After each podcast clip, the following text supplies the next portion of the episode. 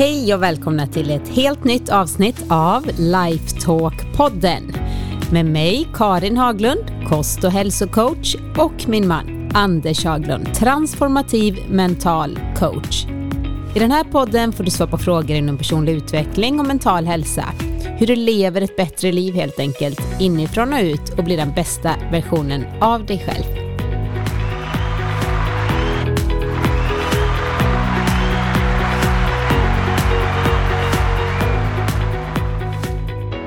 Hej Anders!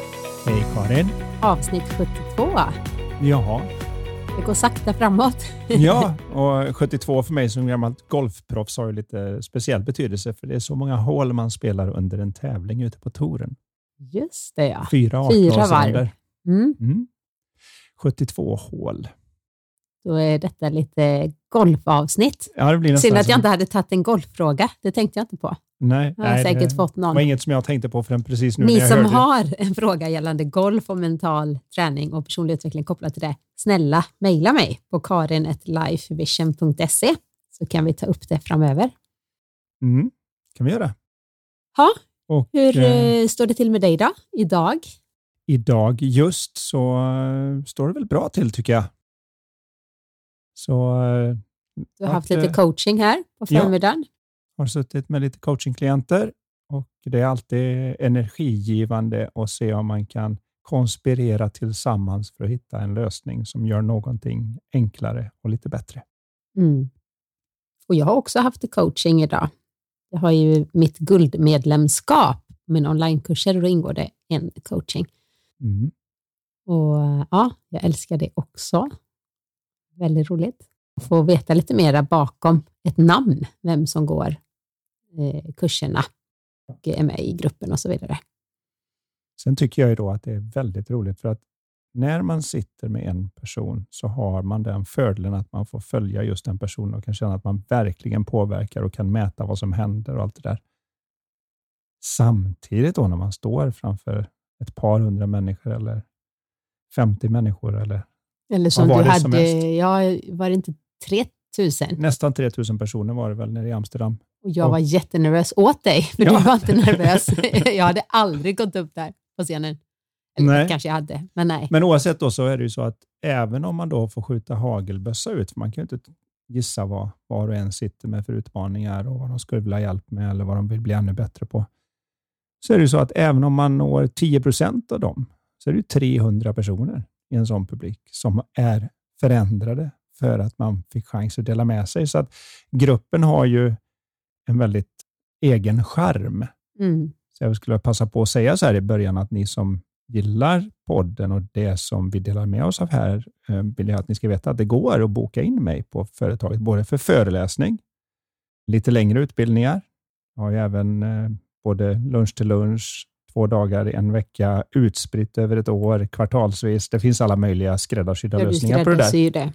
Men eh, är det så att ni känner att det här skulle vi på företaget behöva och att det skulle göra skillnad, vilket jag då som är jävig i målet vet att det gör, så går det naturligtvis att kontakta oss för att anlita Och mig och komma in och inspirera och lyfta till en ny nivå. Hur gör man det då? Hur kontaktar man? Ja, lättast är att man helt enkelt skickar ett mejl till anders.lifevision.se Mm. eller anders.haglund.lifevision.se. Och det gäller ju Båda även de typ- funkar. Föreningar också, eller hur? Och skolor har du varit på? Mm. Ja, jag har varit ute på kommuner och sånt också, men vanligast är allt att det är någon chef eller ägare på företag som känner att Åh, det här vore något för oss. Eh, Och ibland så är det ju att det är någon annan som har då tipsat den som har möjlighet att ta, att ta de besluten. Men eh, det är också någonting som jag verkligen tycker är kul och där känner jag mig lite grann som en fisk i vatten. Mm. Många tycker det är jobbigt att stå framför folk. Jag upptäckte Älskar första gången jag stod där att oj vad det kändes naturligt. Så det var en av de där sakerna nästan som ett sjölejon när de får tag i en boll och upptäcker att wow, jag har aldrig bollat förut men jag kan bolla grejer på nosen och vet inte varför. Och det märker man liksom när rätt person är på rätt plats. Alltså jag älskar det oavsett vilket yrke det är. Det kan vara att någon är revisor, det hade vi på någon kurs, och som bara så fort den här personen pratade om siffror och hit och dit så såg man liksom hur hon bara så här, Åh, jag älskar mitt jobb. och det är fascinerande för mig som kanske inte riktigt hade haft det som mitt drömyrke. Så jag älskar just det här att människan är olika och att när rätt person kommer liksom på rätt plats och får uttrycka sig som bäst. Eh, jag tycker det är så himla fint och härligt att se när någon... Vi är ju som bäst just när vi får uttrycka våran unikitet, om det nu ens är ett ord. När vi får chans att ta det som vi bara upptäcker det. Jag hade ingen aning om att det var så förrän jag skulle göra min första föreläsning för en golfsponsor. Innan dess så var jag väl som de flesta när man var i skolan och sådär, att kändes det halvkul att göra redovisningar och man hade ju hört alla andra som tyckte att Åh, stå framför folk är jobbigt eller hålla tal och allt det där. Och jag var jättenervös innan. Jag satt och förberedde mig och förberedde mig och skrev ner och försökte hitta på starter och avslut och mellanakter och jag vet inte allt vad jag satt. Jag förberedde som en galning veckor för att jag skulle göra det här sponsorgrejen. Och så kom jag dit och så sa jag nästan inte ett ord av det jag hade förberett för att det kändes så naturligt att bara göra det som jag trodde skulle göra störst skillnad för den gruppen. Och ända sedan dess har det varit någonting som jag upptäckte att det här var min grej. Lite som säkert då andra har upptäckt för sin sport eller knyppling eller vad det nu råkar vara. Som bara, bara man vet att här känner jag mig som en fisk i vatten. Det var väl som Einstein sa också en gång i tiden, att varenda människa föds som ett geni. Men om man bedömer en fisk för dess förmåga att klättra så verkar alla vara idioter. Det är klart att det är mycket som jag får kämpa med, men just det behöver jag inte kämpa med. Det är lite roligt. Verkligen.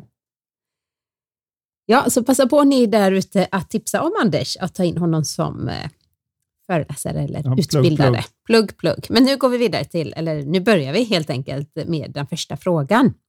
Hej, jag skulle vilja veta när mental träning kom in i era liv och hur har ni använt er av den för att klara tuffa motgångar? Och också gärna höra hur ni har skapat de bästa medgångarna med hjälp av det mentala. Och detta är då tack från Ulla-Karin. Mm. Om jag ska börja med mig då, så kom det in i mitt liv väldigt, väldigt tidigt. Min mamma jobbade på Försäkringskassan som utredningschef och var det en av dem som bedömde om man skulle få ersättning, om det var psykosomatiskt eller om det var någon annat skäl. Och Hon hade gått på lite kurser och hade en väldigt stor tilltro till det undermedvetnas förmåga att påverka våra liv. Jag kommer ihåg att jag hade ett prov som jag var väldigt orolig för jag hade inte hunnit läsa på, ingenting. Och Då sa hon, då vet jag vad vi gör. Då spelar vi in hela din läxa på band. Hon hade en sån här som var som en stor kassettbandspelare som hon hade som någon form av diktafon på den tiden, som var stor som en bok. Och sa hon, då tar jag hem den från jobbet och så läser vi in din läxa och så sätter jag den på play när du ska somna, så kommer du kunna komma ihåg allt på morgonen. Jag tänkte, what? Så vi läste in det där och så lyssnade jag hela och så hade jag femma på provet på den tiden, så var ju det så bra man fick. Skalan var 1 till 5. Efteråt har jag ju ganska mycket funderat på om jag egentligen hörde någonting med det jag sov, eller om det var det faktum att jag faktiskt läste in hela läxan som gjorde att jag visste vad den var. Mm. Men det var själva tilltron till att det fanns någonting där. Och när jag väl började med golfen och upptäckte att golf var väldigt mentalt, så sökte både jag och mamma reda på Lars-Erik Uneståls mentalträningsband från Veje förlag i Örebro. Och på den tiden fick man då skicka in pengar. Då, va? Ja, ja, jag fick skicka in pengar och så kom det en, en bok och de här kassettbanden. Och Det här, nu bara för att sätta det i kontext, var 1978. Året jag är född. Det år som Karin är född började jag med mental Då var du med andra ord 14 år. Du är 14 år äldre skulle fylla 14. Jag tror till och med det var två månader innan 14-årsdagen som vi fick hem de där banden. Jag kommer ihåg det. Jag låg där och kramade min vänsterhand och hade mentala träningsmaskiner och flöt bort och spände varenda muskel och skapade min avslappning. Och Lars-Eriks röst är som gjord för just avslappning, så man flöt iväg så gosigt på det där. Jag kommer ihåg den där känslan när man började känna att man hade någon form av kontroll över vad det handlar om. För här, jag tror kursen i sig hette självkontroll genom mental träning. Sen gick jag vidare eftersom jag då kom med i landslag och sånt och då kom vi till Willy Railo som hade gjort underverk med norska landslagen som då hade gått förbi oss plötsligt. Det var jättejobbigt med lillebror som åkte skidor bättre och sånt och då visade det sig att mannen bakom detta var att Willy Railo, han träffade landslagen på deras gemensamma center som var som bosön i Sverige fast i Norge då. Det var i Lillehammer eller någonstans. Då ringde jag upp honom helt enkelt. jag var lite försigkommen där, så jag ringde personligen upp och frågade att har du tid? Han sa, jag tar inga nya klienter. Nej, och jag tjatade på och så till slut sa han att ungefär att du verkar vilja det här så mycket, så okej okay då. Mm. Och Sen jobbade jag med Willy Railo personligen och eh, jobbade med hans sätt att ändra på det inre samtalet. Och gick där och pratade med mig själv. Jag känner mig lugn, jag känner mig trygg, jag känner mig säker. Jag accepterar mig själv oavsett resultat. Jag känner mig tänd men inte spänd. Det har jag sagt några gånger som ni kanske hördes. Det är några år sedan nu, men det mm. sitter fortfarande kvar, för jag vet inte hur ofta jag sa det där på både golfbanan och andra ställen. Kände du att det eh, hjälpte dig? Alltså, då? Problemet med alla de sakerna och som gjorde att jag själv sökte vidare var ju det att det funkade alltid i början på något vis. Det var lite nyhetens behag, så att när jag började med med understålssakerna så tyckte jag att det gav så stor effekt i starten och sen så planade det av och så fick jag inte riktigt samma effekt. Och Så kom jag på Ville Railo och så gick det jättebra och så fick det inte riktigt samma effekt. Så vi pratar ju nu Lars Unestål 78 och ett antal år framöver. Ville Railo 1988 och ett antal år framöver. 1990 92, 93 så träffade jag på Tony Robbins. Han hade hjälpt Andrew Agassi, läste jag om. Och Då så köpte jag direkt hem hans 30 dagars kurs som man kunde göra när jag var på träningsläger i USA. Han gjorde reklam varje natt när man satt uppe sent. Hade det kommit som CD då, eller var det fortfarande kassett? Den första var kassettband. Ja. Den första jag beställde var det. Sen beställde jag den igen på CD och Det var samma där. Det gick jättebra med alla de små knepen och det här. Jag tror jag vann min första... Jag tror faktiskt jag vann första tävlingen efter alla de där olika bytena där. Men det fick mig också undra, hur ska jag få det här att fungera långsiktigt? Alla hade ju sina saker som man hade nytta av. Jag menar, muskulär avslappning och mental avslappning med Lars-Erik var jättebra. Wille Railos inre språk, bra också, men det var som att det var någonting som jag inte riktigt fick fatt i med någon av de här. Och sen var nästa steg var ju då NLP och DHE med Richard mm. Bandler. Mm. Då hade du väl också börjat jobba med som, som föreläsare? Nu gjorde jag det här inte längre för min personliga vinnings skull som jag gjorde med de andra, Nej. utan nu gjorde jag det på ett sätt för att lära mig mer om hur jag lär ut till någon annan, även om jag givetvis var intresserad av hur hjälper jag mig. Mm. Det finns ju alltid en sån aspekt i det hela, såklart. Man vill liksom lista ut hur man själv ska må bättre och klara av det här livet som inte alltid är så himla enkelt med alla de skiftningar och humörsvängningar och annat som ingår i att vara människa. Och sen får det att funka ihop med andra och så där. Så att, eh, jag tror att det är någonting som jag ganska tidigt i varje fall förstod att här måste ju vara det viktigaste ämnet man kan ha. Varför har vi inte det i skolan ungefär? Mm. Och sen eh, träffade jag då via Michael Neal som också var en av de där få som Richard Bandler tyckte var bra nog för att stå på scen med. Så vi hade egna krigshistorier om hur det var att stå på scen med Richard Bandler. För det har ju du också gjort. Ja, och, och då i den vevan, så när vi började prata med varandra och fann varandra i viss mån, så började vi ta Michael Neal hit och gjorde olika seminarier och så med honom. Och Då började han berätta om att han hade hittat ett helt nytt fält som han inte hade sett förut, vilket då ledde mig in på de tre principerna och där då via Michael träffade på Dr. George Pransky som jag sen hade lite som mentor och satt här och pratade en hel del med på Zoom. Och vi var över i Los Angeles och jag hade några dagar med honom där. Och Aaron Turner. Och Dr. Aaron Turner som jag flög till London för att träffa i tre dagar. Som vi också du. haft i Sverige, både Göteborg och Stockholm. Och allt det här är olika former av, om man nu ska kalla det mental träning. För det som jag tror man missade i början var att ordet träning gjorde att de flesta fick för sig att man skulle hitta sitt mentala gym. Alltså med andra ord definiera hur gymmet ser ut, hur är hantlarna, hur är vikterna, hur tränar man sinnet? För att bli stark. För att bli stark och allt det där. Det man kanske missade, så, så här, som jag ser i efterhand, för jag tyckte ju det här lät jättebra också naturligtvis, det var därför jag gjorde allt, var väl det att precis som allt annat på planeten så föds vi med det mesta som behövs egentligen från start. Så det handlar mer om att avtäcka våra styrkor än att utveckla våra styrkor. Det funkar alltså inte riktigt mellan öronen som våran biceps fungerar. För då hade de som hade liksom, då hade det kunnat vara så här, i mer desto bättre, typ att jag tränar en timme varje dag för resten av mitt liv, mental träning, så kommer jag om 20 år vara så mentalt stark. Nej, mm. det är inte alls säkert. Eh, så för det är inte den riktiga korrelationen som att hade du tränat på gymmet en timme varje dag så är du jag om 20 år ännu starkare. Så kommer jag se starkare och eh, kralligare ut om jag inte har skadat Om du inte har skadat dig för det blev för mycket. Men, ja. men det mentala är ju inte riktigt samma sätt.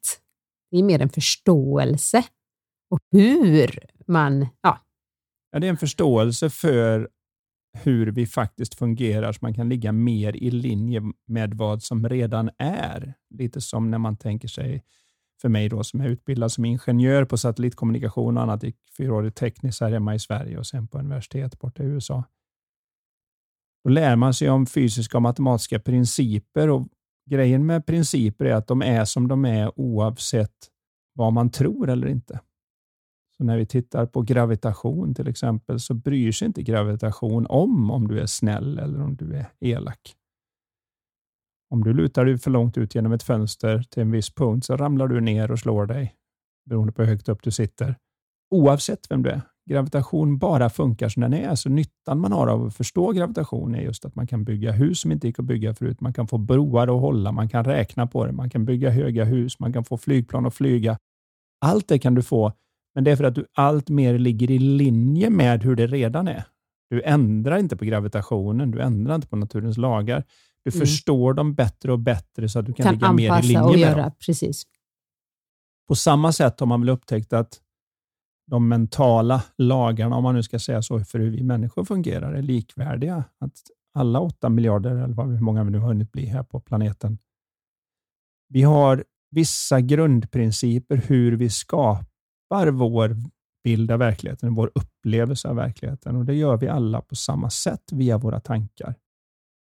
Tankar är ju inte bara i ord, för att förtydliga det man tänker kanske, att man hör sig själv prata, eller se, det är bilder, det är känslor, det är förnimmelser, det är all, all form av stimuli kan man säga.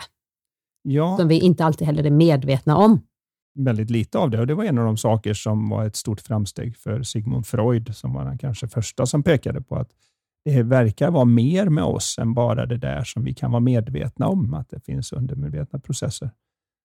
Det var ju hans stora tillägg, vill jag påstå. Det andra som man hittar på runt omkring blir lite jobbigt för en, ett fält. Men det var ju stort. Så att vi förstod att det här pågår en massa saker. Alltså hur smälter man maten? Är det kroppen som gör det bara? Är kroppen en annan enhet? Är kropp och knopp åtskilda så att kroppen blir brun i huden för den får solsken och fotoner på sig. Kroppen smälter mat och ser till att det kommer ut som avföring och urin. Hur går det till? Är det verkligen bara något som sker eller är det faktiskt kommunikation och tanke det också?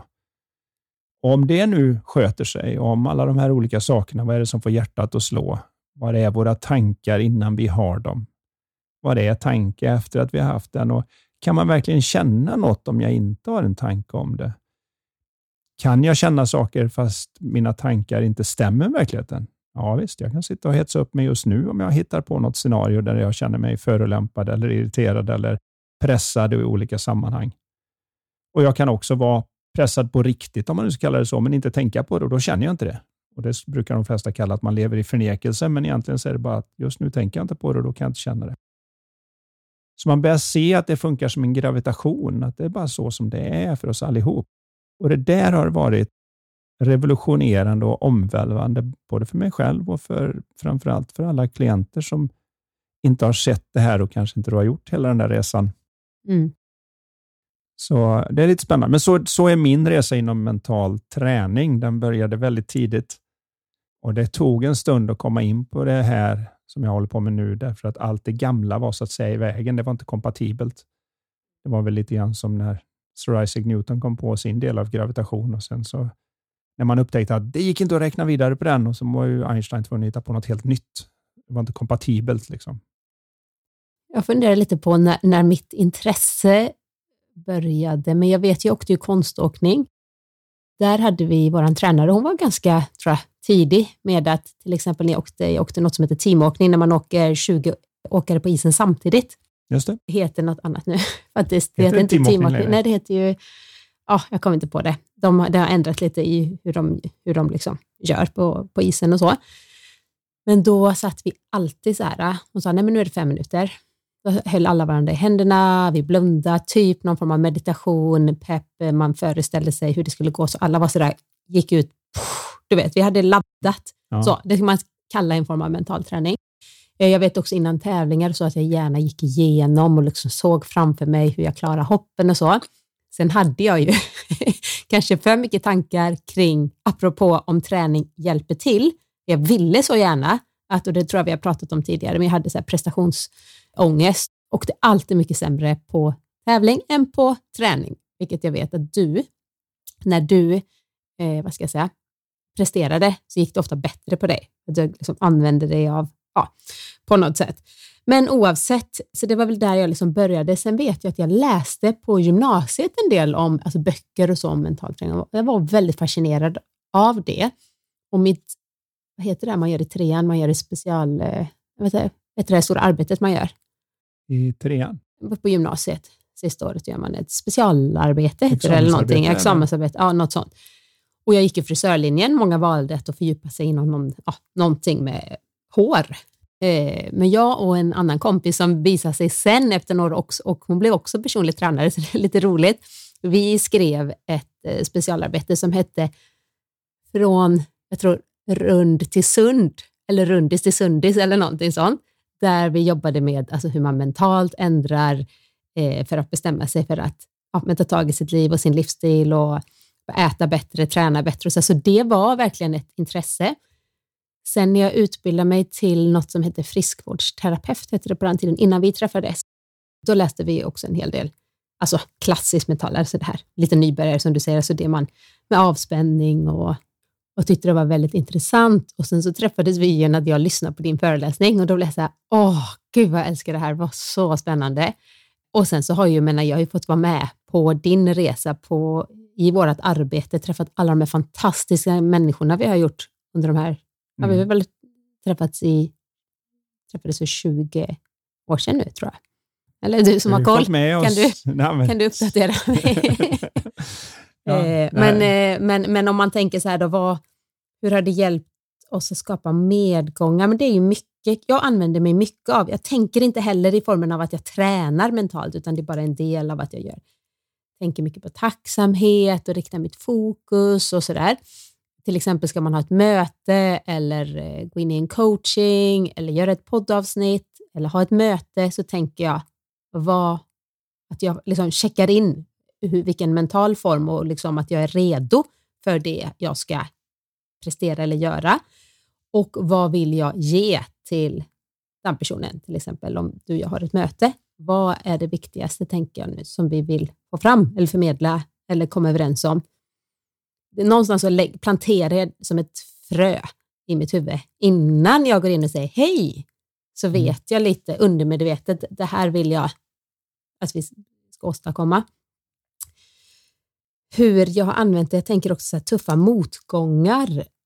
Eh, jag har bland annat lagat, det kanske inte var så mycket motgång, men jag hade någon tand jag behövde laga som satt väldigt så här, en kindtand.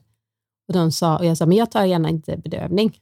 Det måste man kunna tänka, liksom, tänka sig bort. Eller det gör väl ont, men det gör väl inget mer än ont liksom, om man tar bort den där äh, rädslan kring att ha ont. Och de bara, nej gud, där, där, där det sitter till. Liksom, vi rekommenderar verkligen bedövning. Ja, men så här, kan vi börja utan, så ser vi bara om det går. Då säger jag till annars. Och det gjorde ont. Fysiskt gjorde det ont, men jag kände mig liksom som att allt det andra, du vet, oro kring att åh, jag ska till tandläkaren, hjälp, kommer det göra ont eller hjälp. Eh, nervositeten var borta. Så om man tar bort den och bara har smärtan så har jag har varit med om flera sådana tillfällen där man känner så här, ja men det, det gör ont men det är smärta. Det väger så mycket tyngre när man adderar alla tankar, oro, press, stress kring typ en smärta eller en framtida smärta eller en dåtida smärta. Förstår du hur jag menar? Ja. Det kan man ju tänka en form av mental träning.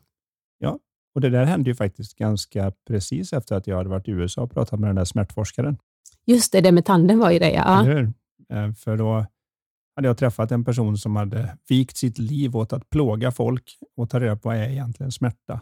Banka dem på fingrarna, brände dem, isa dem. Allt det där som kan göra ont. De hade ju naturligtvis skrivit på att de var med villiga deltagare i studier och sånt. Och Det han till slut kom fram till var att smärtsignalen som kommer till hjärnan är en blandning av värme och tryck. Så när... Jag låg det där. Är det värme, tryck? Tryck. Oj, vad det trycker nu. Det var väldigt mycket tryck. Ja, det var värme, tryck, värme. Alltså jag tyckte det var väldigt intressant när du hade berättat om det. Så jag fick liksom applicera det i, i verkligheten. Och Det spännande var just att han sa att om man känner något annat än värme och tryck när man har smärta så har man lagt till det i sin tanke. Och Jag kommer ihåg just den där upplevelsen av att jag kommer ihåg en operation jag gjorde där jag inte var mer än lokalbedövad. Jag skulle skruva ut en skruv efter att jag hade haft en annan operation i min höft när jag blev överkörd av en buss. Jag kommer ihåg när de gjorde det där. De sa att jag var helt bedövad, men jag upplevde det verkligen som att det inte riktigt hade tagit. Jag sa det till dem och de sa nej, nej, nej det är lugnt. Liksom, ja, men jag känner ju att du skär. Jag vet ju att du skär. Liksom. Och De satte i någon, vad de nu gjorde för något, för att skruva ur den där skruven som de hade fäst muskeln som hade åkt av vid olyckan. Och Det kändes verkligen som någon parkerade en folka på höften. Alltså det, var så, det var som ett ton som stod på. Den, den känslan kommer jag ihåg, att det bara kändes väldigt, väldigt tungt snarare än att det gjorde ont. Så den kommer jag ihåg. Och andra gånger kan man verkligen komma ihåg hur det liksom hettar. När jag insåg det när han berättade så var det verkligen så att oh wow, det är verkligen en blandning av värme och tryck när smärtsignalen kommer. Och det du var så duktig på då var att du var där nästan som en liten forskare och sa liksom, oj nu är det varmt, oj nu är det tungt. Ja, jag kom hem sen och sa det var ja, verkligen det var så. så. Ja, så att, Men jag tänker på när man födde barn, som man lätt gärna glömmer, för det gör jäkligt ont. Men det, det är ju ett himla tryck skulle jag säga. Det är inte så konstigt, för det är tre och ett halvt kilo eller någonting som ska liksom tryckas ut, ja. ut ur ett ganska litet hål. som ska i och för sig töja sig, men alltså, åh herregud, sånt tryck. Men det är inte så mycket värme. Nej. Nej. Nej, men det är ja, lite men, spännande. Men jag eh, tror att vi har tagit upp lite svar på den frågan där i varje fall, ja. om vår resa i detta. Absolut. Vi, vi tar en ny fråga här. Hej och tack för bästa podden. Jag älskar att lyssna på er. Tack, tack. Det var väl himla härligt att ja. höra. eh, och jag lyssnar ju alltid på våra poddavsnitt också när de släpps. Du, får lyssna, du lyssnar säkert mer på oss eftersom du redigerar podden. Ja, jag går ju igenom och bara det tar ser ju till lite att den funkar tid. och det tar ju lite längre tid. Jag men får då... lyssna på den färdigredigerade Ja, podden. det är inte samma flyt med start och stoppet. Att, eh, Nej, nu till min fråga. Jag har haft bröstcancer och har en ständig oro att cancern ska komma tillbaka. Allt gick bra och det är jag såklart tacksam över, men den där ständiga oron som liksom gnager i mig, hur kan jag bli av med den? Eller handlar det om att ändra förhållandet till oron? Tänker det säkert normalt om man har genomgått cancer eller hur tänker ni? Kram från Sissi. Mm. Det här är ju inte helt nytt för mig då. Eh, under de här alla åren som jag har coachat så har jag ju då tyvärr haft några klienter som har gått igenom cancer i olika former. Och eh, Det är ju delande. En av tre i våra samhälle får numera det, så det är inte så konstigt att man råkar ut för det, men det är ju inte speciellt kul eftersom vi vet att konsekvenserna kan vara digra och sådär. Har man då haft en sån så är det ju ganska naturligt, som hon skriver här, väldigt mänskligt att man sen oroar sig lite. Här är hur jag skulle vilja definiera det hela, för att jag tror att de flesta inte definierar oro så som jag definierar oro som coach. De flesta tänker nog på oro mer som den där känslan av oro eller att man ältar saker om och om igen. Tänk om, tänk ja, om. Tänk om, tänk om, tänk om. Och kanske fantiserar om något, något hemscenario som kommer hända i framtiden. Mm. Men för mig så är oro all form av tänkande som sänker ditt humör. Jag tror vi kan ha tagit upp det i podden innan, men det är ganska relevant i förhållande till just den här frågan. Så låt oss säga att jag faktiskt har en allvarlig sjukdom. Om jag ska gå bort ifrån cancern, så låt oss säga att jag är blödarsjuk, vilket innebär att minsta sår eller slag och inre blödningar kan leda till döden. Det är ju så digert det blir. Så nu är det att oroa sig att tänka på att oj, tänk om jag går ner på stan och sparkar i en rostig plåtkant och sen så är livet över. Är det att oroa sig? Eller är det bara att vara konstruktiv i sin process för att jag faktiskt har det här problemet? Det är ju på riktigt. Jag kan inte bara liksom la, la, la, la, la, jag ska inte tänka på det. Det vore ju inte så bra. Men det finns olika sätt att tänka på det där. Om jag sitter hemma och tänker på det på ett sätt som gör att jag blir förlamad och aldrig går ner på stan och inte gör någonting för att jag är så orolig för att jag ska få ett litet sår eller någonting och jag känner mig nedslagen, tillintetgjord, hjälplös och vad det nu kan vara, då har jag oroat mig. Om jag å andra sidan tänker på det där och funderar på lite lösningar och kanske funderar på de där nya arbetsbyxorna man såg blåkläder göra reklam för, där de har sytt in någon titantråd för grovarbetare och att man kanske skulle kunna ha på sig dem när man går ner på stan, när man ändå vill träffa folk och handla eller något. Så att man känner sig lite exalterad över möjligheten att åtminstone ta en liten spankulering nere på stan och gå hem igen, även om man inte behöver utmana sig själv lika mycket. Om jag nu känner mig lite höjd i det, så har jag ju tänkt på samma problem. Jag har tänkt på samma konsekvenser. Men mitt humör har gått uppåt och då har jag inte oroat mig.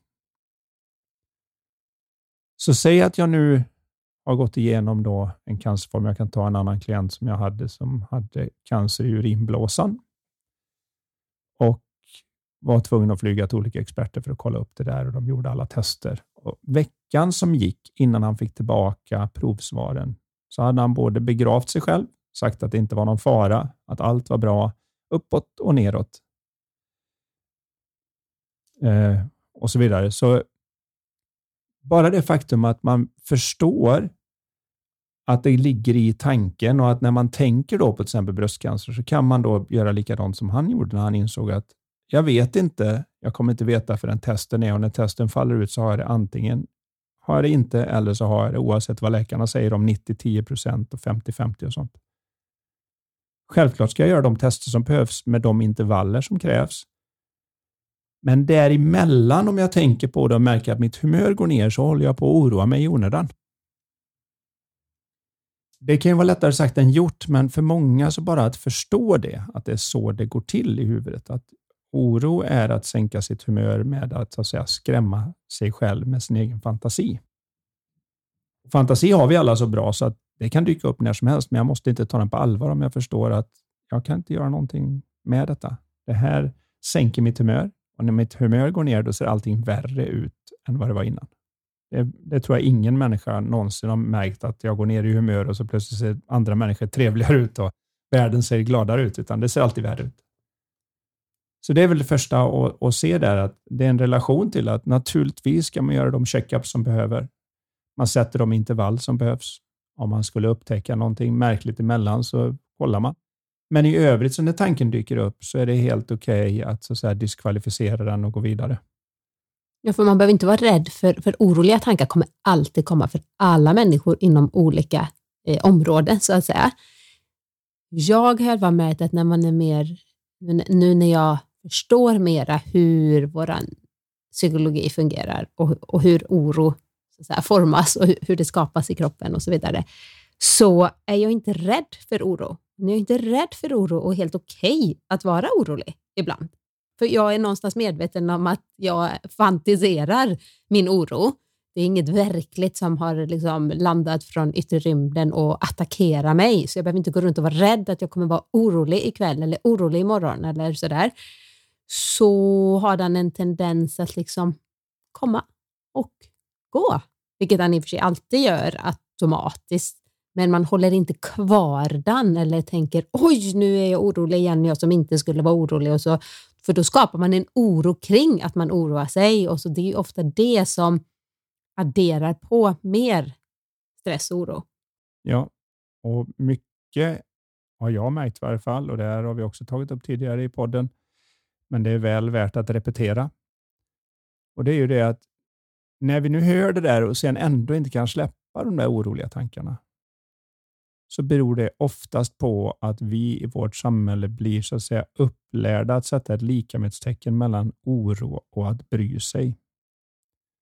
Så det är som att om man inte oroar sig, bryr du dig inte ens. Va? Har du haft bröstcancer och går inte och oroar dig? Bryr du dig inte någonting? Eller Va? Vet du inte var din partner är och han skulle varit hemma för två timmar sedan? Du borde vara uppe i taket nu, annars älskar du inte honom. Det är som att vi har det likhetstecknet där som gör det svårt att släppa. För om jag nu då inte är orolig när jag har ett faktiskt problem, om vi tar tillbaka till den blödarsjuka, då skulle det ju antyda att jag inte var en fin människa, för jag verkar inte bry mig. Jag är bara, hoho, vi kör. Jag oroar mig inte. Nej, i min definition då så behöver jag inte oroa mig och sänka mitt humör. Det hindrar mig inte från att tänka konstruktivt och se till att jag inte tar onödiga risker om jag vet att det finns en ett visst utmaning eller problem.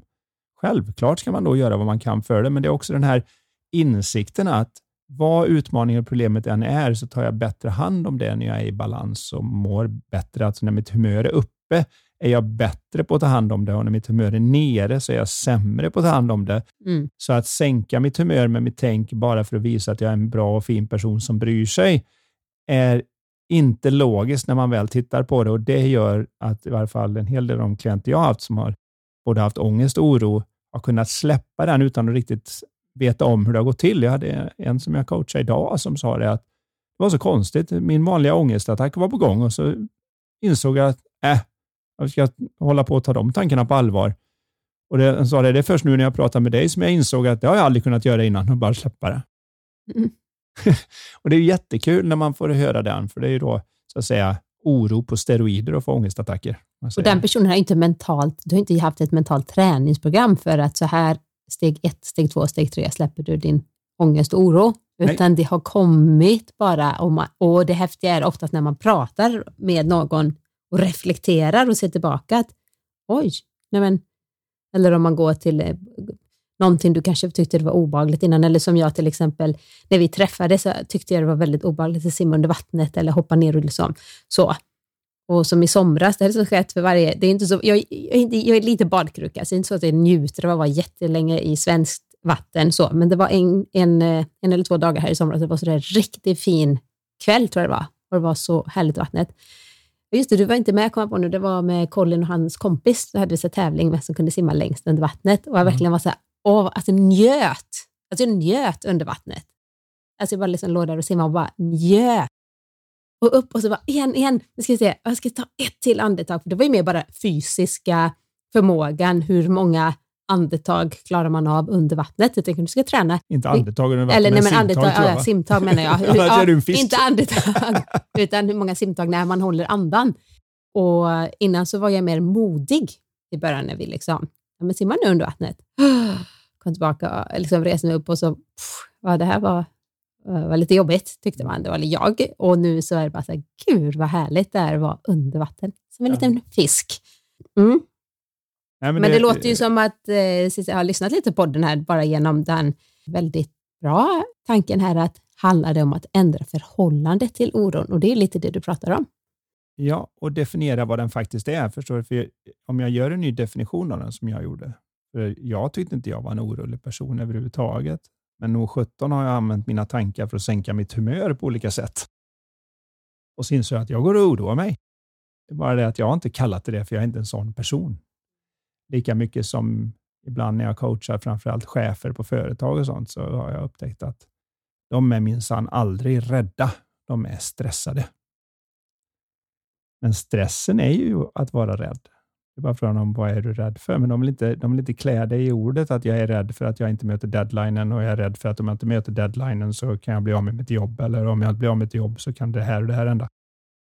De tittar inte på det så. så definitionen, de paketerar det som stress. De paketerar det som stress och det är man ju. Man är ju stressad om man har lite ansvar. Du vet, om man inte var stressad när man har så mycket ansvar och har 2000 anställda så är man ju en konstig person. Så det får man ta det goda med det onda. Man kan inte bara flytta ut i en stuga i skogen och sitta där och rulla tummarna. Det är lite så man beskriver det och jag tror att många har gjort det när de tänker på oro också. Så att, och det är som du sa, du använde mera mod innan. Ja, jag behöver inte använda mod om jag inte är rädd.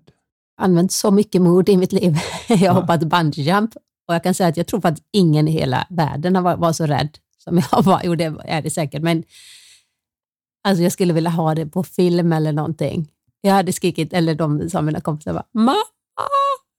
hela tiden. Och det var det värsta jag gjort typ. Men jag kände mig otroligt modig efteråt. Ja, det är klart. För att jag, nej, men jag var livrädd helt enkelt. Och nu hade jag nog tagit mig an det med en helt annan, eh, alltså fortfarande kanske fysiskt rädd, men inte en massa extra tankar om det.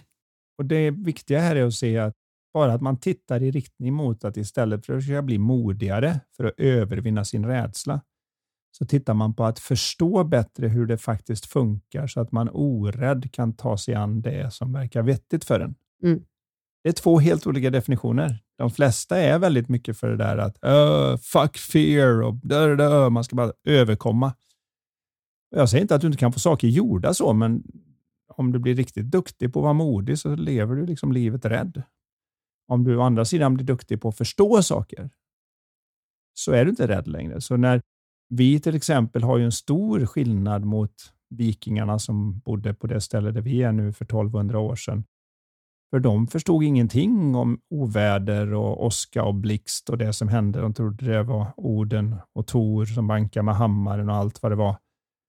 Så de var ju livrädda. Medan vi nu, allt som oftast, bara det är mysigt. Ja, det är mysigt och till och med fast barnen då är rädda för en av de rädslor vi föds med är ju rädd för, rädsla för höga ljud. Så när det brötar till så är man gjord för att vara lite rädd.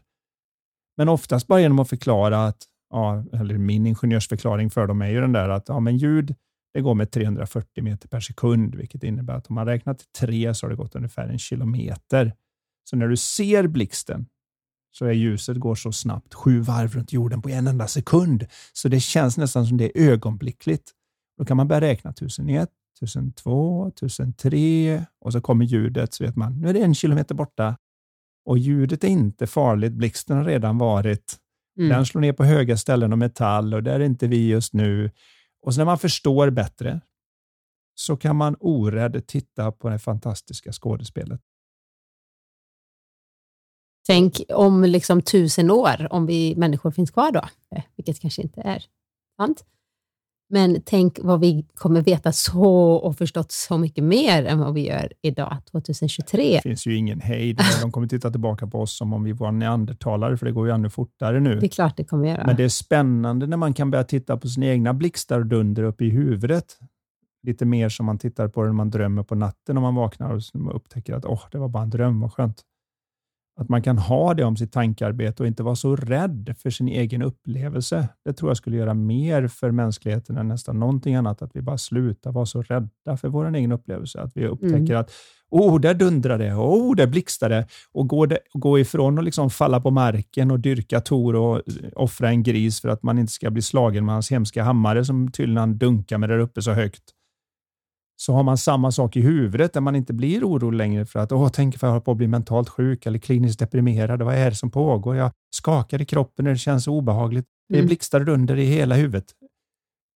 Och så övergår man till att se att vad fascinerande, liksom. vilket skådespel, vilka bilder min hjärna kan göra, vilka ljud och vilka fantasier den kan komma på.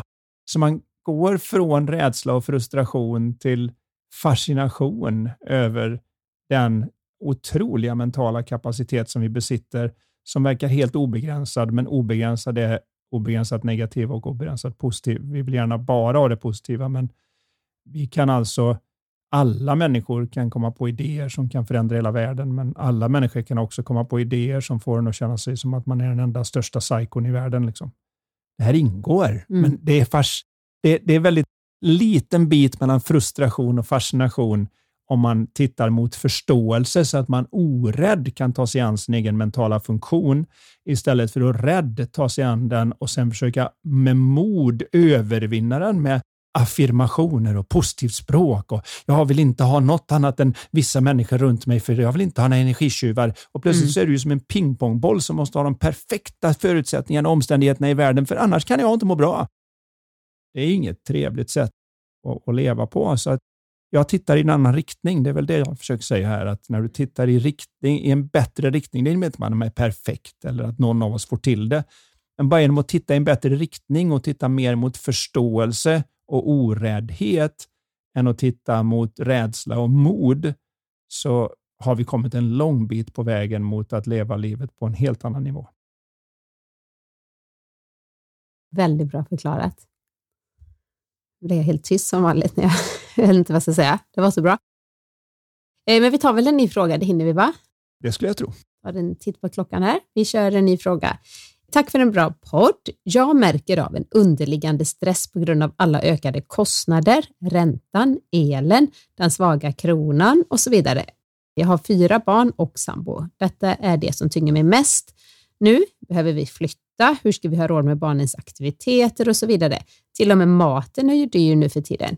Har ni några råd, både kring att minska lite av stressen men också minska utgifterna? Tack igen och detta är från Stefan. Mm. Hej Stefan.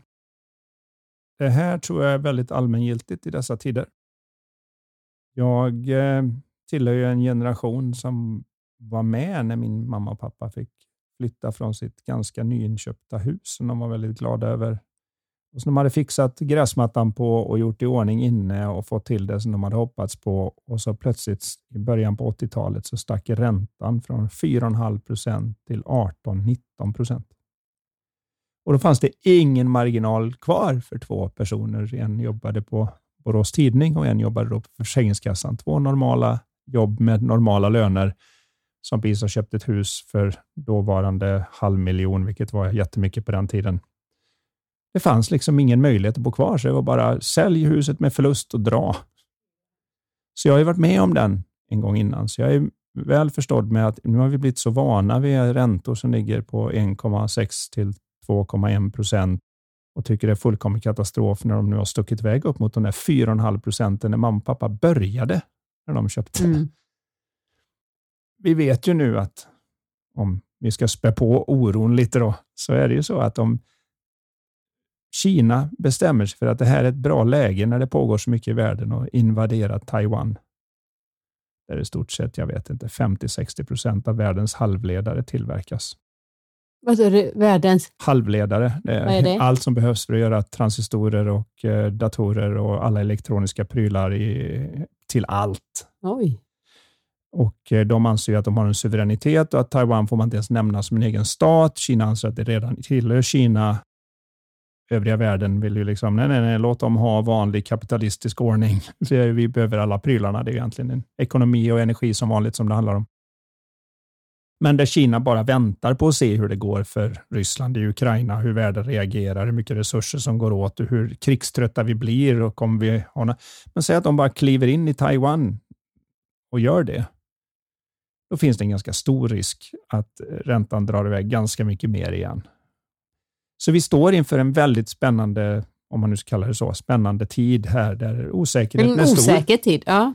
Och mänskliga hjärnor verkar utvecklade för att tolka osäkerhet och okändhet som fara till att börja med. Innan vi vet vad det är så har det alltid varit bättre att tro att det är elände, så jag håller mig borta från det. Så när det prasslade till i skogen så är det mycket bättre att hoppa upp i ett träd och kolla vad det var som prasslade och anta att det var ett lejon som kan äta upp mig och sen bli, haha, det var bara en fågel. Det är ju så jag gör då. En, så jag är väldigt så här, evolution, ligger i linje med evolutionen. Ja. För att det räcker att Anders kommer liksom, i huset och bara, va? Var, det, var du där? Jag hörde inte. Och det var, men det är bara jag. Jo, men då reagerar min kropp på att det hade kunnat vara Ja, det är väldigt okänt när det är du och jag i huset. Man vet aldrig om det är ett lejon som har smitit från Borås djurpark och tagit sig in i våran villa. ja, oddsen är sådär, men kanske. Men, men vi är gjorda för det, så du tittar på gamla kartor så märkte man att de vita fläckarna på kartan, alltså där vi inte hade varit, där fyllde man med otäcka monster och andra eländen på, när man ritade upp dem för att man ska hålla sig borta. För om vi inte vet vad det är så är det förmodligen hemskt. Och det där är väldigt mänskligt. Och just nu så vi, vi har ju aldrig, det finns ju ingen som kan förutsäga framtiden. Om det hade varit så att det funnits någon som Saida som kunde förutsäga framtid och annat så hade de gjort annat än att ha ett 0771-nummer. Utan vi, ingen vet. Liksom. Det är kaosartat hur framtiden spelar ut. Vi kan någorlunda vara med och skapa den, men ingen kan förutsäga den. Det innebär att det är, det är alltid osäkert, men när vi inträder i sådana här skeenden som då kommer lite då och då i den mänskliga historien. Det vet vi. Första andra världskriget, Vietnamkrig, Koreakrig. Ja, det är svårigheter blandat med möjligheter som vi pratade om i förra podden. Då måste man vara medveten om den mänskliga hjärnans tendens med att fylla det med elände. För att det har varit viktigare att reagera starkt på negativt än att på något vis vara glad över positivt. Inte för ens lycka, men för ens överlevnad. Så om du och jag går ute på stan och så ser vi en, eh, en grej, numera ser man ju inte det på en tidning, vi, vi lyfter upp vår telefon numera och så tittar man och så står det första sidan på aftonbladet.se eller någonting, så står det varmaste vädret någonsin i september. Då tittar vi på varandra och smilar lite och säger det vore ju trevligt, då kanske vi kan åka till stugan eller något. Och sen så tänker vi inte mer på det, men vi får se för de har haft fel förr. Om det andra sidan står orkanen Hans drar in och kommer lyfta alla tak och där, där, där, då, då reagerar vi snabbare på att åka hem och spika igen fönstren och skydda grejer. Och sen om den inte dyker upp så säger man Huff! och så drar vi ner spikarna. Men det är för att det är så det har varit. Det är bättre att hoppa en gång för mycket där ute i djungeln när det prasslar än att tänka det är bara en fågel och så var det inte det utan det var ett lejon. För då är den katastrofal. Då kommer du inte föröka dig. Eller kanske tänka som vår eh, tonåring säger ofta när man säger något. Men nu ska vi faktiskt iväg för nu, nu måste vi faktiskt åka om vi ska hinna. Chilla. Ja, det är det nya. Åh, det är ordet. Det Chilla. Det är som någon säger, men ekonomin och allting, hur ska jag ha råd? Tänk, tänk om vårt svar hade varit bara, du, chilla. Chilla. You, don't, you don't know, chilla. chilla Vanilla. Ja, nej, men så är det ju naturligtvis. Men när det gäller det här då, så gäller det att se att vi har den tendensen. Vi människor har den allihop. Att när vi blir osäkra, när vi inte riktigt kan se och vi tycker att det känns osäkrare än vanligt, då har hjärnan en tendens att fylla sinnet med tankar som sätter dit sjömonster och annat. Alltså med andra ord, det kommer bli så här och det kan bli så här var någon ekonomisk eh, nobelpristagare en gång när han fick en fråga om hur det var och så där, så sa han det att ja, de flesta ekonomer har väl förutsagt ungefär de 102 senaste av de två nedgångarna. Alltså man tror det är väldigt lätt att stå nästa år blir det hemskt och så blir det inte det och så glömmer man det. Så, nästa år blir det hemskt och till slut har du ju rätt. Men även, även en klocka som står helt still är ju rätt två gånger om dygnet. Mm.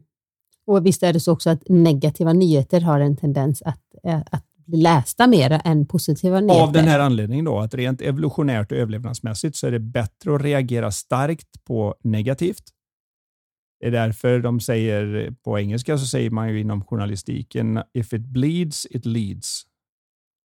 Alltså med andra ord, om det blöder så är det på första sidan. Och Det är ju för att vi är ju gjorda för att reagera på det. Om, om, om vi ser någon som står och kräks eller någonting, då ska vi reagera snabbt på det och veta, har jag ätit samma grej? Tänk hela, tänker hela pandemin, vad de måste sälja mycket så här lösnummer när det stod liksom Oj, nya varianten, eller så här skyddar du dig, eller nu är det nya ja. varianten här, livsfarligt, se upp med de här.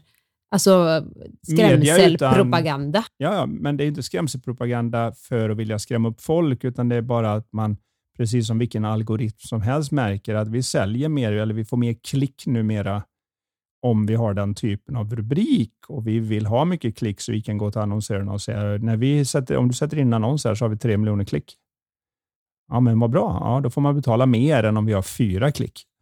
så det klickas inte lika mycket på bra väder imorgon som imorgon blir det katastrofväder. Så vi borde egentligen, om vi ville nå ut med vår podd, så skulle vi marknadsföra den som eh, missa inte det här för då, då kommer du... Då, dör men, då får du, tar lever du mental, totalt deprimerad, ja. mental kollaps. Och det finns Självmordsriskerna ökar. Nej, jag vet inte. Nej, men det, det, det, det, är lite så. Du ser det med demagoger som Donald Trump, du ser det med eh, Putin och så vidare. Nu pratar jag internt för folket då, så är det väldigt mycket att om jag kan skrämma upp dem tillräckligt och sen säga att jag är den enda lösningen så vågar de inte annat än att rösta på mig. Det var väl så Hitler gjorde också? För att få med i början? Alla, alla demagoger gör så. Är en demagog? En folkuppviglare kallas det egentligen. Vi lär oss något nytt, kanske någon mer än mig som ja, inte visste vad det var. Ja. Men det är, det är någon som liksom viglar upp folket mot så att man på något vis kan få dem att ställa upp nästan med sina liv för dig. Vilket det handlar om när du ska ut och kriga, eller hur? Du ska skicka dina söner och män oftast eh, och de ska ta smällen för att du har fått för dig att nu ska vi in i Polen, om vi nu pratar Hitler eller något men det kallas demagog i varje fall, någon som är duktig på att skrämma upp folk så till den milda grad att deras sinne och sans försvinner och normalt intelligenta människor tar beslut som de i efterhand tänker, vad i helsike tänkte jag på? Mm. Och Det verkade inte så, men det är för att vi människor fungerar inte lika bra. Vi har inte tillgång till alla våra mentala resurser när vi då är uppskrämda och rädda, utan då går vi in i det där systemet som gör att vi kallas fight or flight. Liksom. Det, vi slutar tänka och slår eller springer. Och det, det, har också varit bra evolutionärt, men det är fruktansvärt dåligt när vi ska ta beslut om ekonomi och sånt, för då blir det gärna att vi går på första bästa. Allt ska in i aktier nu och så trycker man in dem så förlorar man alla sina pengar. Mm. Eller så säger man nu ska du spara dem under kudden och så äter inflationen upp dem och så vidare. Istället för att nu tar vi det lugnt och så tar vi reda på vad vore det bästa för oss just nu. Ingen kan förutsäga framtiden, men vad verkar vara det vettigaste för oss? Ja, vi behöver skaffa ett lite mindre boende. Vi behöver minska våra kostnader. Gärna hitta ett boende som kanske man kan klippa energigriden. Det hade varit trevligt. Det hade vi men det är väl kanske också. lite det man tänker så här, hur den här då, jag vill inte se det som oro, utan den mera konstruktiva oron kan vara att okej, okay, eh, som många har faktiskt har tagit tag i och göra, sätta upp elpaneler, vad heter det, eh, solceller. Men det beror ju väldigt mycket på den ekonomiska situationen därför att solceller har en ganska lång återbetalningstid. Så ja. Du ska ut med en massa hundratusen nu och så förhoppningsvis om de inte går sönder och behöver underhållas och allt går rätt så har de återbetalt på 8, mm. 10, 12 år. Men bara att man liksom börjar tänka lite mer så här, vad, vad kan vi göra? Istället för att man, att man ställer en mera fråga som skickar sinnet i en eh, eh konstruktiv riktning som, där man kan komma på idéer tillsammans. Mm engagera kanske barnen utan att skapa en... Eh, vi pratar inte så mycket om, om eller det gör vi kanske kommer på ibland, med hur dyrt allting är. Ibland när de säger, kan vi... Man vill ju få dem att ha en medvetenhet för vad som man har hänt. Man kan inte köpa... När man märker, när man, vi handlade på Coop och vi gör åt ganska mycket olivolja på en vecka eftersom vi försöker hålla oss till sådana bra oljor och annat. Och så går, går den från 54 kronor till 89 det är, kronor. Ja, men alltså det, det är liksom det är så galet. Det är en ja. orimlig, det är nästan 100 procent upp. Liksom det är som att alla... Det, det är klart man att, är medveten om priser på ett helt annat sätt. Och den medvetenheten tänker jag ändå är också på sätt och vis bra. Det är medvet, att folk är bra att de är medvetna om sin ekonomi, att de inte slentrian köper saker eller som inte blir använt och så vidare. Den sidan är jättebra, men jag tycker också man ska börja ifrågasätta vissa algoritmer i det rent då, om vi kallar det köpmässiga strukturerna som är där man får allt färre eh, aktörer på marknaden som då mm. kan i stort sett skapa monopolverkande grejer där ICA, Coop och vad det nu kan vara mer som har i stort sett monopol. Om de höjer samtidigt så kan ingen säga att det var fel. Samtidigt förstår man att de måste höja för att deras eh, inköpspris har blivit dyrare. men vi vet också att de gör också. större vinster än någonsin, precis som bankerna gör större vinster än någonsin ja. och oljebolagen gör större vinster än någonsin och packar över det. Det som är tråkigt är att det drabbar gemene man och har man ingen buffert nu så är det tufft. Och, eh, men där tänker jag som med allt att man går ihop, det, det ser jag ju liksom att det här med typ second hand, Eh, att man åter alltså skänker vidare. Alltså jag gill, älskar när, när vad ska jag säga, saker får leva vidare. Vi gjorde ett rens här i vår källare i helgen, vilket mm. var ganska tufft. Vi fick hjälp av en god vän att köra bort till eh, både till Erikshjälpen och, det var mycket man hade eh, samlat på sig. Vissa grejer skulle slängas. Men, och, och, vissa grejer har vi ställt vidare till, liksom, oavsett vad vi har köpt det för. Ja, men sälj det billigt, någon gör det. Och, och jag älskar det här att istället för att det ska stå i vår källare, sparat några stolar eller någon fåtölj som så här, den kanske, nej, den kommer vi inte ta fram antagligen. Vi har inte haft den nu på 15 år. Och någon annan kan få ställa den mitt i sitt hus och bara, gud vad fin och till ett bra pris. Och så, jag gillar verkligen det här att inte slit och släng utan att man är blir som en medveten konsument, både för miljön och för ekonomin. Men vad gör man nu om man sitter där, precis som du säger, man vill ju ändå ha råd med ja, barnens aktiviteter. Mm och, och som sagt var maten och där ser ju jag, jag, jag blir lite så här, jag ska inte säga stressad, men jag blir upprörd på ett sätt att folk äter mindre, bara nu sen liksom det här med höjningarna, folk äter mindre grönsaker, det är svart på vitt i studier, fruktbär och grönt. Det som vi redan åt för lite av äter vi nu ännu mindre. Folk köper, det har jag inte sett någon studie på, men ganska säker på mindre ekologisk. Det, det har hela tiden ökat, men det är en skillnad. Vi till och med, vi, liksom ibland när vi som är väldigt noga med det. Ja, men ekologisk gurka eller den vanliga, bara, men gud, den är liksom ibland fyra gånger så dyr. Alltså att man, man väljer ibland bort ekologiskt fast man vet. Fast man vet. Men jag skulle inte till exempel köpa ekologiskt eller vanliga bananer. Jag skulle inte köpa, då hoppar jag hellre över paprika. Vissa grejer som jag vet är väldigt besprutat. Eh, men, men oavsett, att där finns det så praktiska tips. Där kan man googla. Det finns så mycket så bra konton på typ Instagram, bloggar, allting. Hur man kan spara in på utgifter. Det är inte vi rätta personer att lägga ett helt podd. Man skulle kunna bli ett helt poddavsnitt av det. Men det finns ju de som gör speciella grejer just om ekonomi och har bättre koll än vi. Ja. Det som är intressant är ju ändå att man vill alltid skapa marginaler så att det finns någon form av marginal. En, en del är ju att man ser hur mycket kan jag skära i vad jag lever på, så om man kan. Istället för att leva på 100 procent av vad man tjänar in, så försöker se man om man kan leva på 70 procent. Det är inte säkert att det är ens görligt. Nej. Men då tar man 80 procent eller 90 procent och så använder man den där bufferten och lägger undan, så att säga. Man kallar save for a rainy day eller någonstans där det, det, finns en liten marginal som är lite större i dessa tider än vad de är annars. Vi vet, det har varit väldigt så. Man behöver inte bekymra sig om det. Det är bara på något vis att konsumera, konsumera, konsumera. Folk reser och folk är det ena är och de och går ut. Det är bara att köpa de... hus och åka på resor och hej och hå. Man har liksom inte riktigt... Det finns ju nästan en hel generation här nu som aldrig har liksom sett att det finns en konsekvens bakom. Någon, någon måste betala i alla lägen. Mm. Så, så det är ju den ena delen. Den andra är ju det som vi har pratat om innan, då, det här med oron. Att man ska naturligtvis inte glömma av att leva som att det inte händer. Men samtidigt så kan man då enligt min definition på oro säga att okej, okay, hur kan jag använda mitt tänk om det här så att jag konstruktivt kan göra någonting vettigt med det och, och hedga mig så gott jag kan för vad som eventuellt kan hända beroende på uh, omständigheter helt mm. utanför vår kontroll. Vi vet ju att de som har mest makt och pengar, de kommer alltid tjäna mer pengar på sådana här tillfällen än någon annan gång. Det är det som är så synd, för en del tvingas sälja och så vidare och då kan de som har, sitter där med pengarna, köpa och sen sälja när det lugnat sig och världen är tillbaka. För och det vet vi att den gör, men vissa sitter i ett katastrofalt läge där det bara inte går. Det, Nej. det som jag brukar beskriva det att kan du hålla andan i, säg att du är så duktig så kan du hålla andan i sju minuter under vattnet. Du har övat, övat, övat, men håller jag ditt huvud under vattnet i åtta minuter så är du död ändå. Så det spelar ingen roll vart vi är. Rätt vad det är finns det en brytpunkt där det inte funkar. Jag menar, är man då som i, jag kommer fortfarande ihåg från historien där man såg då när, när Tyskland började gå dåligt under kriget och eh, inflationen sticker iväg och man i stort sett får bränna sina Deutschmarks eh, för att det var inte värt något. en limpa bröd kostade en miljon Deutschmark som då var mycket mer värt från början än vad svenska kronan var. Och sen dagen efter, då kostade samma limpabröd två miljoner. Så de fick trycka, upp, bara trycka mer och mer pengar tills det inte var värt någonting. Och bara var bränna upp dem så att folk såg att det inte fanns lika mycket pengar så pengarna skulle bli värda något igen.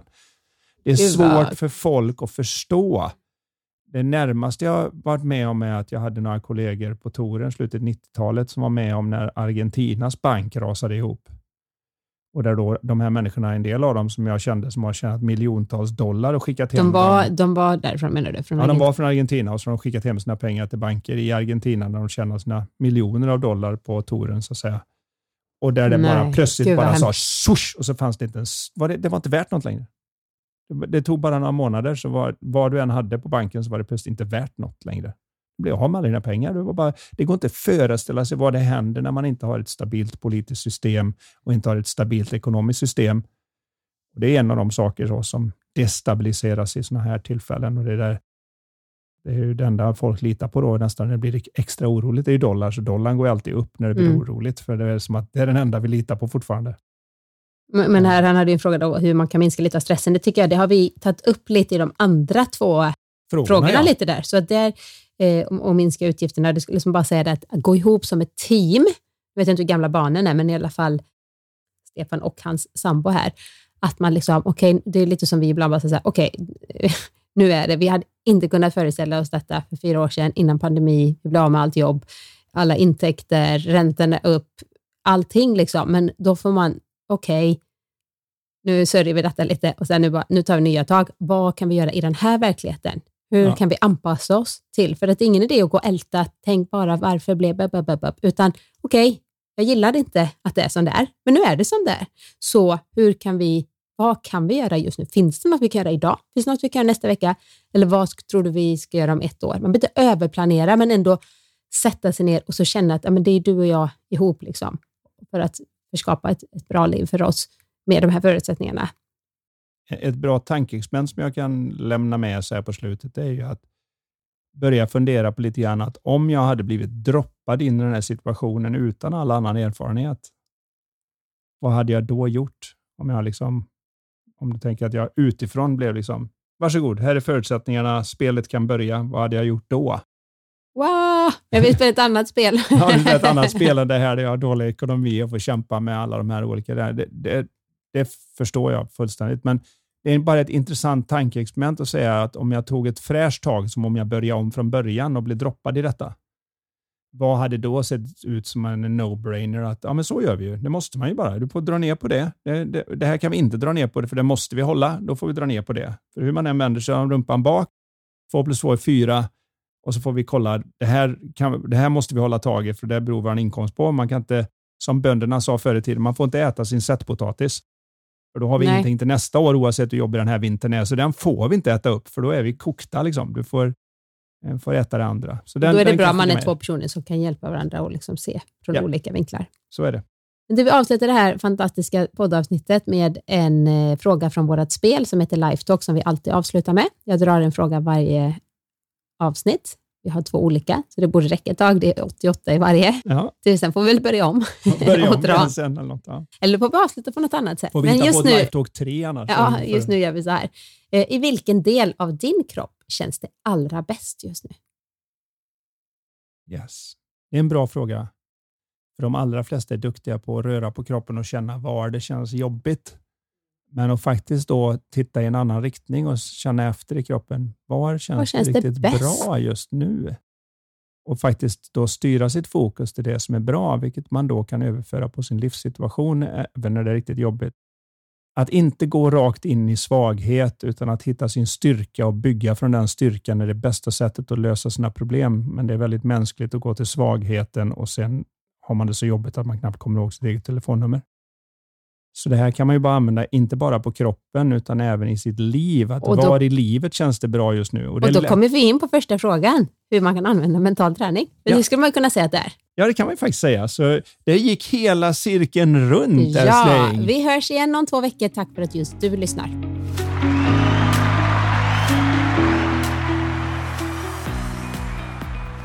Du har lyssnat på Lifetalk-podden. Vi vore så tacksamma om du vill lämna ett betyg och eller recension i iTunes. Dina frågor de kan du skicka till oss på lifetalkpodden.se. Spelet Lifetalk finns också att beställa där. Vill du komma i kontakt med oss rörande samarbeten, coaching, föreläsningar och event?